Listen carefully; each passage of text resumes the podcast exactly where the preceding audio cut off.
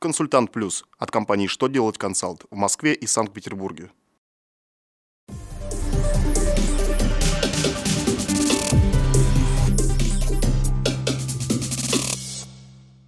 В эфире новости законодательства на канале «Что делать ТВ».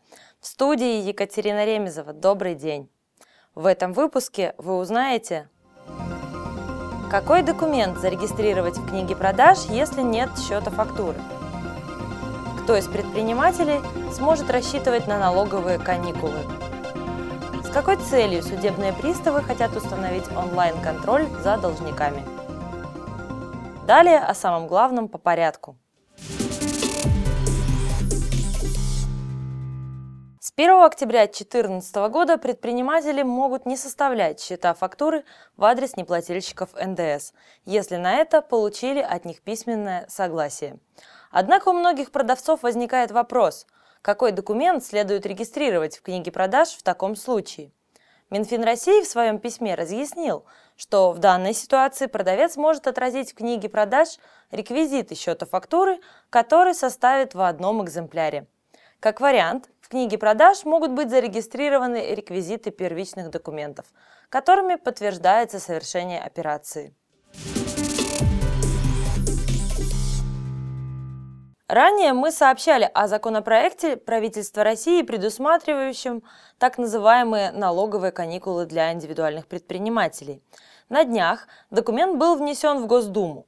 В нем закреплено, что рассчитывать на налоговую льготу смогут далеко не все предприниматели, а лишь те, что заняты в социальной, научной, производственной сферах. Данное ограничение закладывалось в законопроект в ходе разработки, но до последнего момента оставалось под вопросом. Согласно документу, виды деятельности в указанных сферах, в отношении которых будет установлена нулевая налоговая ставка, предстоит определять субъектам России. Для получения льготы также необходимо, чтобы доходы предпринимателя от такой деятельности составляли не менее 70% в общем объеме его доходов.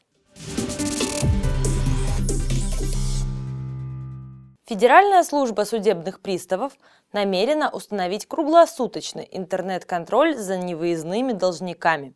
Предполагается, что он может быть введен уже с начала 2015 года. Как пояснили представители ведомства, это необходимо для оперативного исключения указанных лиц из списка невыездных при погашении ими долга. Впрочем, в службе сделали оговорку о том, что хоть система онлайн-контроля и ускорит процедуру, но все же не сократит ее до считанных минут. Снятие ограничения на выезд будет в лучшем случае занимать несколько часов. Уже хотя бы потому, что на совершение необходимых банковских операций требуется время. Другими словами, плательщику лучше не спешить на заграничный авиарейс сразу же после погашения своего долга. На этом у меня вся информация в этом выпуске. Увидимся завтра на канале «Что делать ТВ».